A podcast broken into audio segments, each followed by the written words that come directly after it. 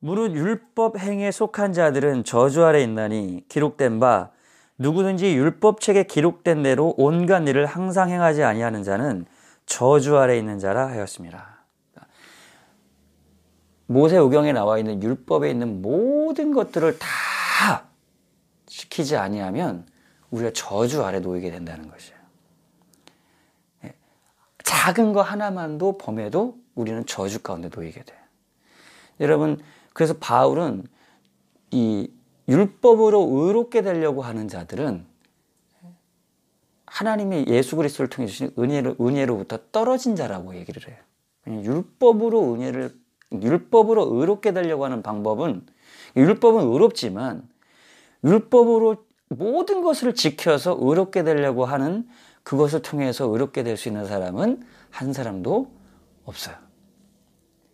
역사상에서 딱 한 분이 계셨죠. 예수님. 그래서 율법을 지킴으로써 의롭게 되려고 하는 사람은 은혜에서 떨어진 자라고요. 근데 로마서에서 율법이 아닌 하나님 앞에서 또 다른 의롭게 되는 방법을 나타내 주셨는데 그것이 무엇이냐면 믿음으로 말미암아 의롭게 되는 거죠. 누구를 믿는 믿음으로? 예수를 믿는 믿음으로 말미암아 의롭게 되는 거죠. 예수를 믿는 믿음으로 의롭게 된다는 의미가 무엇이냐? 오늘 지금 얘기한 대로 모든 사람들이 율법을 하나라도 지키지 않으면 못 지키게 되면 저주 아래 놓이게 된다고 해요. 자, 근데 예수님이 신명기에 보면은 나무에 달린 자마다 저주를 받은 자라고 얘기하죠. 예수님이 그 십자가에서 달리신 것은 신명기의 그 말씀을 이루기 위함이에요. 예수님이 저주의 나무에 달리신 거예요. 그런데 예수님 자신의 죄 때문에 저주의 나무에 달린 것이 아니라 저와 여러분과 모든 인류의 사람들이 율법으로 완벽하게 흠없게 지켜서 의롭게 될 수 없는 의롭게 의로, 의로운 삶을 살아갈 수 없는 우리를 위해서 예수님이 그 저주를 짊어지시고 저주의 나무에 대신 우리를 위해서 달리셨다는 것이죠. 그것이 지금 갈라디아서 3장 13절에서 얘기, 하시는 얘기하는 바야. 그리스도께서 어, 11절부터 어, 그냥 쭉 읽어줄게. 또 하나님 앞에서 아무나 율법으로 말미암아 의롭게 되지 못할 것이 분명하니 이는 의인이 믿음으로 살리라 하였습니다. 율법은 믿음에서 난 것이 아니라 이를 행하는 자는 그 가운데서 살리라 하였느니라. 무슨 얘기냐면은 율법을 지키는 것으로서 의롭게 될 수 있는 길이 있어요. 근데 그것은 믿음으로 의롭게 되는 것과는 별개라는 것이에요. 근데 이를 완전히 행하게 되면 그 가운데서 살게 된다는 것이죠. 무슨 얘기냐면 율법을 모두 지키게 되면 지키면서 살게 되면 그 안에서 영원한 삶을 의를 누리며 살 수 있다는 얘기예요.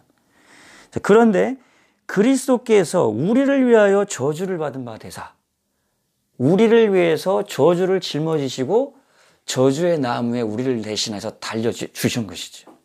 그 저주의 나무에 달린 바가 되사 율법의 저주에서 우리를 속량하셨으니 율법의 저주 가운데 우리가 있었는데 그 저주를 짊어지시고 예수님이 십자가에 달려 죽으시는 순간 저주의 나무에 달려주시는 순간 우리를 저주에서 속량해 주셨다. 우리를 저주에서 구원해 주셨다. 이 속량해 주셨다는 얘기는 샀다라는 얘기예요. 그 경제 용어예요. 예수님이 우리를 저주로부터 우리를 사셨다는 거예요. 뭔가 우리가 살 때 돈을 값을 치르고 사잖아요. 뭘 치르고 사셨어요? 자신의 피를 치르고 사셨다는 얘기예요.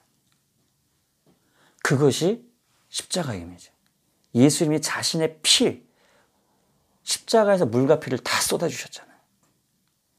그 피의 값으로 우리를 저주해서 사셨다는 거예요. 여러분, 그래서 우리 예수 믿는 형제 자매들은 예수님의 피로 값주고 사셨어. 그럼 우리가 얼마나 귀중히 여겨야 될까요? 그죠? 그리고 하나님은 얼마나 귀하게 여길까? 왜? 자신의 아들의 피값으로 사셨거든. 내가 만약에 내 아들의 피값으로 누군가를 샀다. 그 사람은 내 아들의 피와 동일하단 말이죠. 얼마나 소중히 여길까? 그래서 여러분 하나님 앞에서 여러분들은 저 여러분은 너무나 소중한 존재들이에요. 여러분이 하나님 앞에서 소중한. 왜냐하면 얘 아들의 피값으로 사셨기 때문에. 다른 형제 자매들을 볼 때도 우리는 소중히 여기게 되는 거지. 하나님의 아들의 피값이기 때문에. 그렇게 해서 우리를 저주해서 사셨어요. 그것이 예수님의 십자가에서 우리를 위해서 죽으신 이유예요. 그리고 예수님은 3일 만에 부활하셨 왜냐하면 예수님은 죄가 없으시기 때문에. 예수님 부활하시는 순간 그 저주, 우리가, 우리가 짊어져 됐던 그 죄와 그 값인 저주는 십자가에서 이미 못 박혀서 없어져 버렸어요. 그리고 부활하시는 순간 우리는 그 부활하신 주님의 의로 우리도 함께 그분 안에서 의롭게 되는 것이에요. 자, 이것이 복음의 비결인데 갈라디아서 3장 좀 뒷부분에 보면은 3장 26절에 보면은 너희가 다 믿음으로 말미암아 그리스도 예수 안에서 하나님의 아들이 되었으니 누구든지 그리스도와 합하여 침례를 받은 자는 그리스도로 옷 입었느니라. 그러니까 예수님이 로마서 6장에 보면은 예수님의 십자가에서 죽으시고 장사되시고 그리고 부활하시고 하늘에 승천하신 이것에 우리가 침례를 받음으로 그분과 함께 연합한다고 얘기하죠. 그분과 함께 십자가에서 예수님의 십자가 죽으심은 그분만의 죽으심이 아니라 우리가 예수님을 믿음으로 그분과 함께 연합하는 침례를 받음으로 우리도 그분과 함께 죽으심에 연합하는 거예요. 그분의 죽으심은 나의 죽으심이에요. 그분의 장사 되심은 나의 장사 되심이에요. 그렇기 때문에 그분의 부활하심은 또한 나의 부활하심이 되는 것이에요. 그리고 그분의 승천하심은 또 나의 승천하심이 거예요. 그래서 그분의 부활이 그렇게 중요한 것이. 왜냐하면 그분의 부활이 곧 나의 부활이기 때문에. 그분의 죽으심이 나의 죽음이듯이. 그분의 장사돼서 죽, 장사돼서 무덤에 묻힌 것은 완전히 이 세상에서 끝난 것을 의미해요. 침례를 받음으로 우리가 그분의 죽으심과 장사되심에 연합하듯이 우리는 또한 그분의 부활하심에 연합해서 그분과 함께 죽음 가운데서 일어나는 것이에요. 그래서 그리스도 예수 안에서 여러분이 있기 때문에 여러분은 바울이 얘기한 대로 그리스도와 예, 그, 여러분은 그리스도 예수 안에서 믿음으로 말미암아 하나님의 아들이 되었으니 누구든지 그리스도와 합하여 침례를 받은 자는 그리스도로 옷 입었느니라. 그리스도와 함께 연합했기 때문에 여러분 그리스도로 옷 입었다는 얘기야. 옷을 입으면 옷이 보이잖아. 그 사람 보기 때문에. 그지? 나는 원래 더러운 자였어. 더러운 옷을 입고 있었어. 나의 의에 더러운 걸레 같은 누더기 같은 옷을 입고 있었어. 죄에 가득한, 죄로 물들여진, 더럽혀진 옷을 입고 있었어. 근데 예수님이 그 저, 저주에 더러운 옷을 가져가시고 십자가에 죽으시고 도말해 버리시고 그리고 우리에게 예수님의 옷을 입혀 주셨단 말이에요. 예수님의 옷을 입혀 주셨다. 그것을 넘어서서 우리는 예수 안에 있다고 그래요. 몇 주 전에 그리스도께서 그 예수께서 또 우리 안에 계시고 그리스도 예수께서 우리 안에 영광의 소망 되신 그리스도께서 우리 안에 계시다고 얘기했죠. 그것은 우리 안에 계신 그리스도를 얘기할 때는 그분의 임재하심을 표현할 때 얘기해요. 그분이 우리 안에 계시다는 얘기예요. 근데 우리가 또한 그리스도 안에 있다고 얘기해요. 계속 지금 번역을 하고 있잖아요. 책 그리스도 예수 안에서. 그것은 뭐냐면 여러분의 아이덴티티를 얘기하는 것이에요. 여러분의 정체성을 얘기할 때 우리는 그리스도 예수 안에 있어요. 여러분이 그리스도 예수 안에 있기 때문에 하나님이 여러분을 보실 때 여러분은 하나님이 예수를 보는 것과 동일하게 보신다는 얘기예요. 여러분의 아이덴티티가 예수 안에 있기 때문에. 예수님과 여러분은 하나로 연합되어 있기 때문에. 그분과 연합이에요.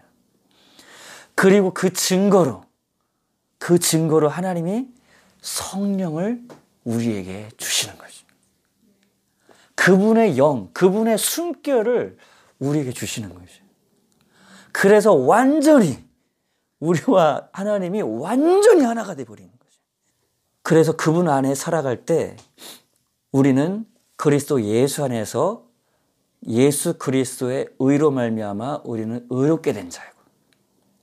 그분 안에 있기 때문에 그분과 하나로 연합돼서 그분과 안에 있기 때문에 우리는 예수님의 거룩하심으로 거룩하게 된 자예요. 우리가 예수 안에 있는 순간 나는 의롭게 될 수 없는 존재지만 나는 거룩하게 될 수 없는 존재지만 내가 예수 안에 있게 되는 순간 내가 예수와 함께 연합되는 순간 나는 더 이상 죄인이 아니라 예수 안에서 의인이에요. 예수 안에서 거룩하게 된 자가 된 것입니다. 여러분 이것이 여러분 입술의 믿음의 고백이 되시고 선포가 되기를 주님의 이름으로 축원합니다. 그렇기 때문에 사단이 우리를 더 이상 정죄하지 못하는 거예요. 나는 죄인입니다. 여전히 그 죄인 가운데서 하나님 앞에 내가 의롭게 되려고 하려고 이것이 우리의 신앙생활이 아닌 것이에요. 그 죄와 저주와 여러분의 정죄감, 여러분이 받아야 될 모든 죄의 형벌, 이것을 예수님이 이미 십자가에서 2000년 전에 끝내버리셨어요. 예수님이 죽으실 때, it is finished. 다 이루었다. 다 끝냈다. 여러분의 죄와 정죄, 사망, 권세, 모든 것을 끝내버렸어요. 그리고 난 예수 안에서 의롭고 거룩하게 된 존재예요.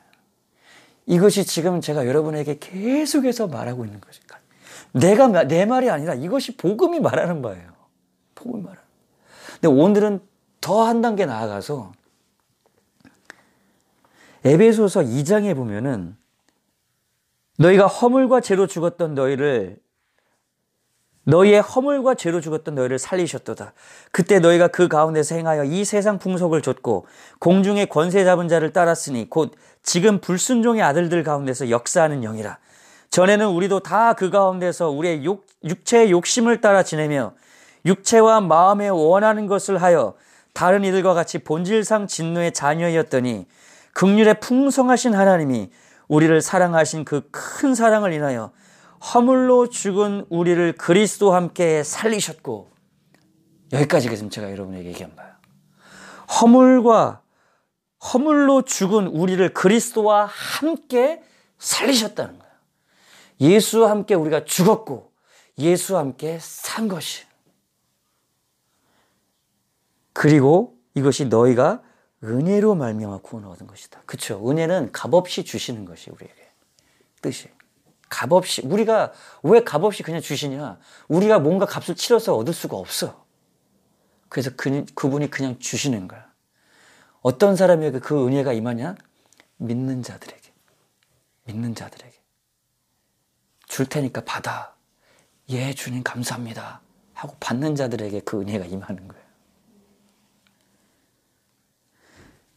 6절에 오늘 제가 말하고자 하는 키포인트입니다. 키포인트입니다.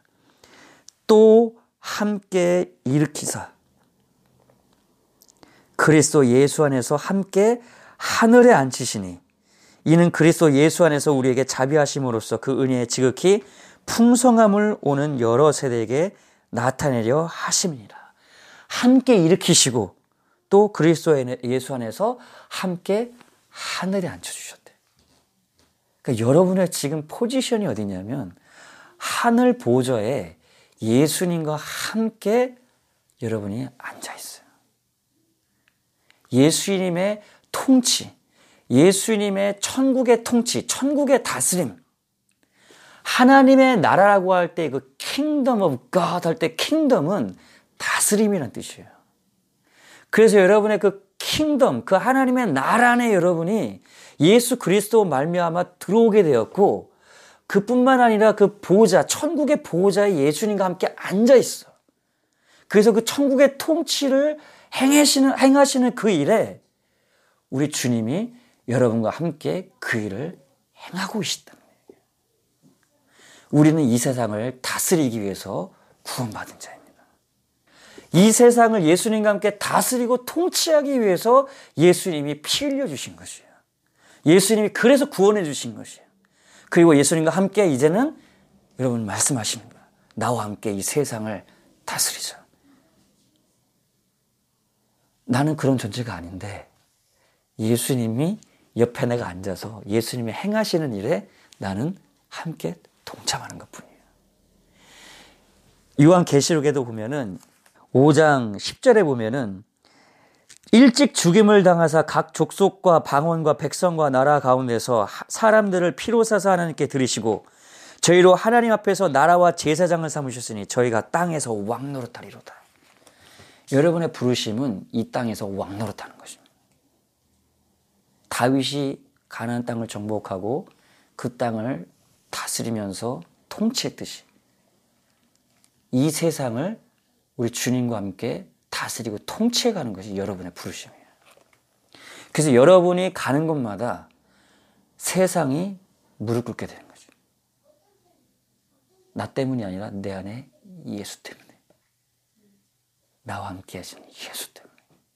그 예수님이 하늘과 땅의 모든 권세를 내게 주셨으니 예수, 예수님이 가셨다는 거예요. 그러므로 너희는 가라는 것이. 어디로? 땅끝까지 가라는 거예요. 세상의 모든 곳으로 가라는 거죠. 나라와 민족과 열방뿐만 아니라 우리 민족에, 우리 가정에, 우리 동네에 가정과 정치, 경제, 사회, 문화, 예술, 스포츠 모든 영역 속으로 들어가서 거기서 하나님의 다스림의 통치를 보여주는. 그것을 위해서 하나님이 여러분을 부르신 거죠. 여러분, 이것이 여러분의 정체성이라는 것을 기억해요. 나에게 이미 그 통치하는 권한이 authority라고 하지. 권세가. 권세라고 하는 것은 힘을 사용할 수 있는 권한을 얘기해요. authority가 주어지면 힘을 쓸 수가 있는 거예요. 교통경찰에게는 교통을 이렇게 안전하게 하고 교통 질서를 바로잡는, 바로잡을 수 있는 그런, 그런 움직임을 할 수 있도록 authority가 주어져 있어요. 권세가 주어져 있어요. 그래서 교통 경찰 배지를 가지고 도로에 서면은 차 서라고 하면 차 서야 돼. 그게 authority예요.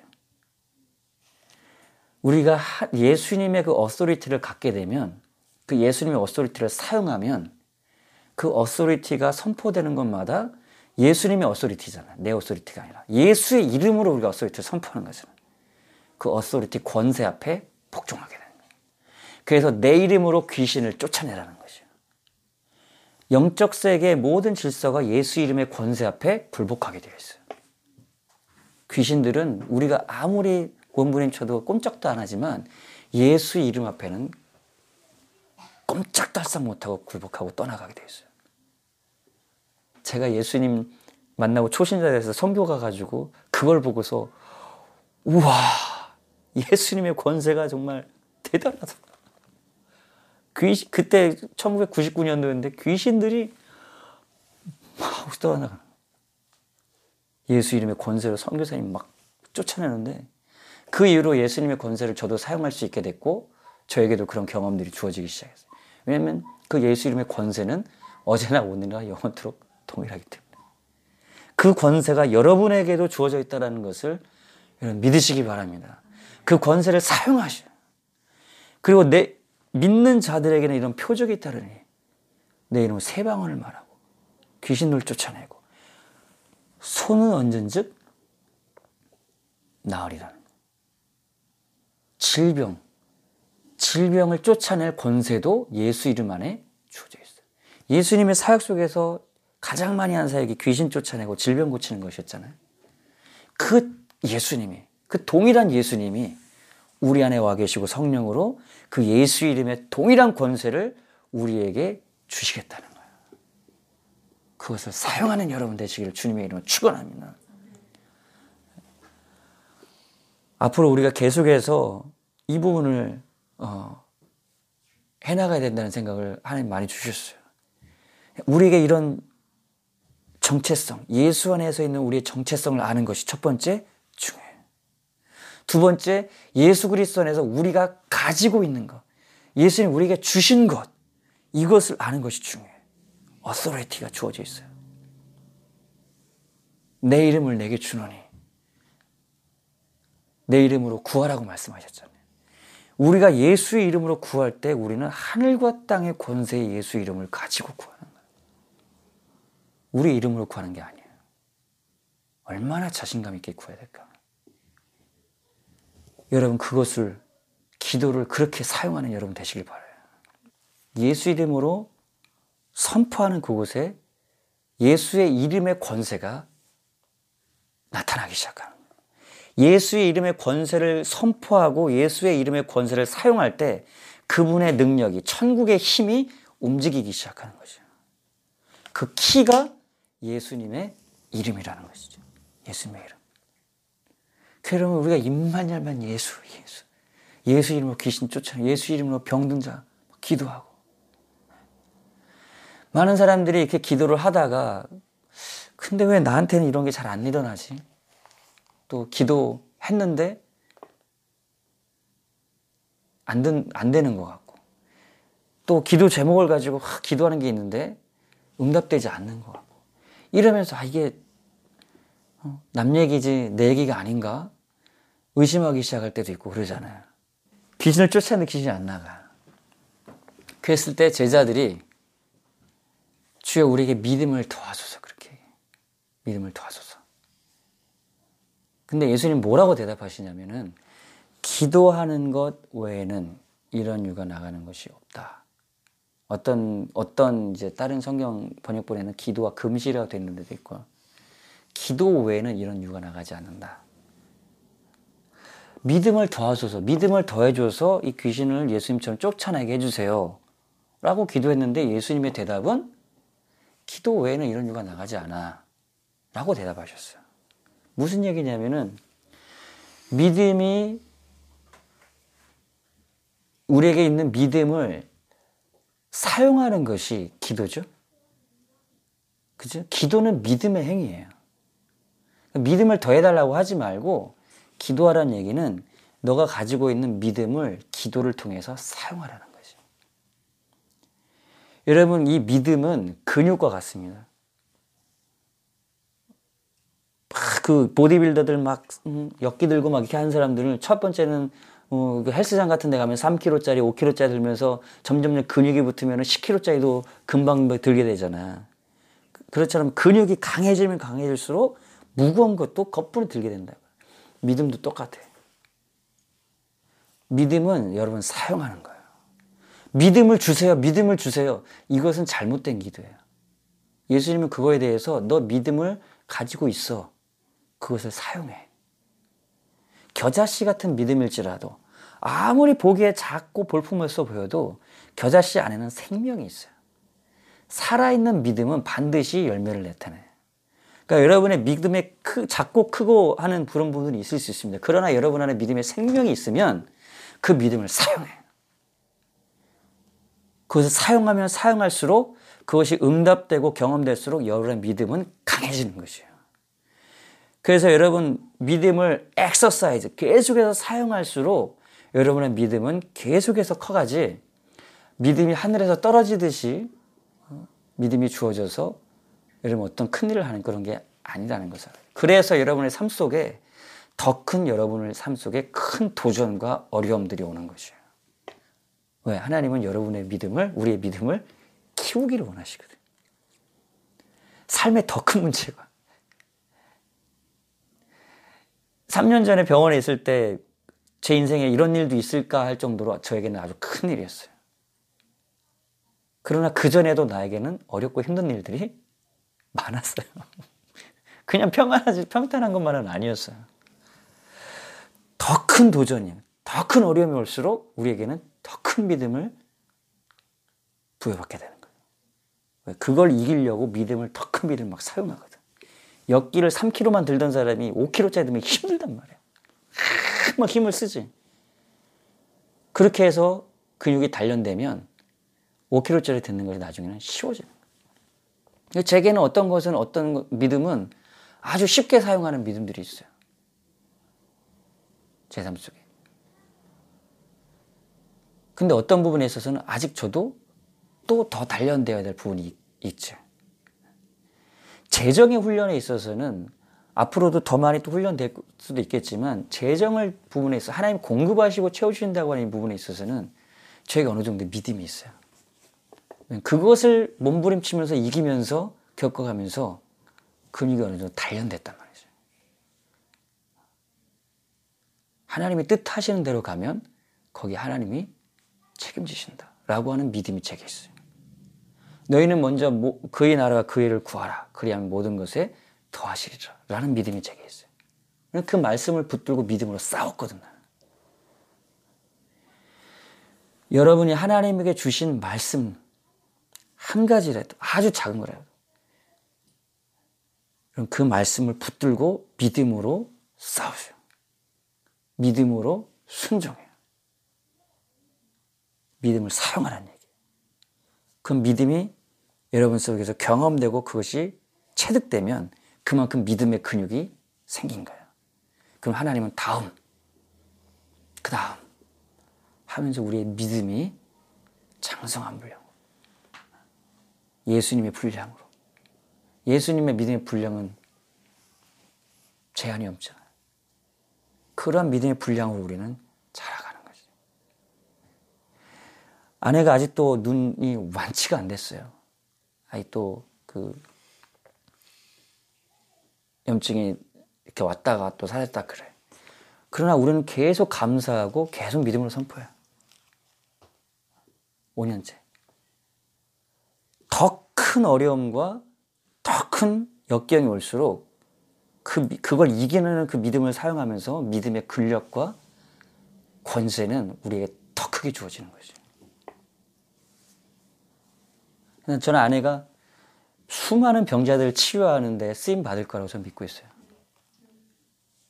여러분에게 주어진 역경과 어려움은 그것이 지금은 힘든 것 같지만 믿음으로 주님과 함께 이겨내게 되면 그걸 통해서 수많은 사람들을 자유케 하는 일에 여러분을 쓰셔요. 여러분 쓰셔요. 그것이 믿음의 훈련이에요. 여러분 편하게 우리 주님의 훈련을 피해서 여러분 종교 생활하듯이 그렇게 하는 그렇게 생활하지 말고 예수님이 여러분을 훈련하고 만들어가는 그 과정들을 통과해야 돼요. 주님이 여러분을 멋지게 만들어 거예요. 그래서 여러분을 통해서 예수님의 권세를 막 선포할 때 병제가 고침받고 귀신이 떠나가고 삶에 불가능한 문제가 해결되어지는 놀라운 돌파 역사가 여러분을 통해서 나타나게 될 것입니다. 그것이 여러분의 부르심이에요. 그 권세를 사용하라는 거죠. 그래서 오늘 정리하면서 여러분 우리는 이미 예수 안에서 우리에게 하늘의 권세, 하늘의 생명, 하늘의 거룩함, 능력, 모든 것이 우리에게 예수 안에서 와 있습니다. 그것을 넘어서 여러분은 그 예수 안에서 예수님과 함께 세상을 다스리는 통치자로 부름받았어요. 다스리라. 예수의 이름을 가지고 예수의 이름의 권위를 사용하고 그리고 성령의 권능을 덧입고 그분의 임재 안에서 그분과 함께 가라는 것이에요. 사도행전 1장 8장에 8절에 말씀하신 대로 성령이 임하시면 너희가 권능을 받고 예루살렘, 유대, 사마리아 땅 끝까지로 내 증인이 될 것이다라고 했어요. 성령이 임하시면 권능이 임해요.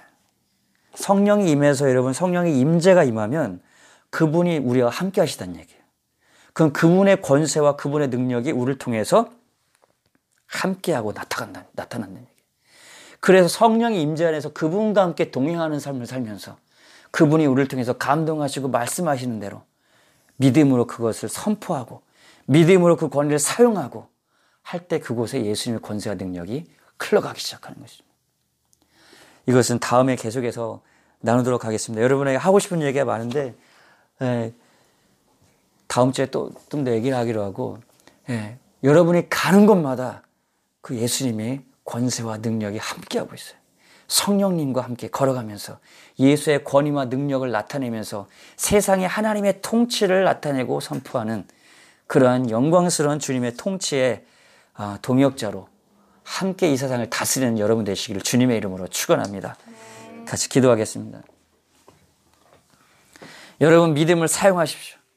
예수 안에서 내 정체성이 누, 무, 어떤 존재이냐? 예수 안에서 나는 의롭게 된 자입니다. 예수 안에 나는 거룩한 자입니다. 그리고 예수 안에서 여러분이 가지고 있는 것이 무엇인지를 여러분 생각하십시오. 예수님 안에서 여러분은 하늘의 권세와 능력이 주어져 있습니다. 그 예수의 이름을 선포하십시오. 예수의 이름을 사용하십시오.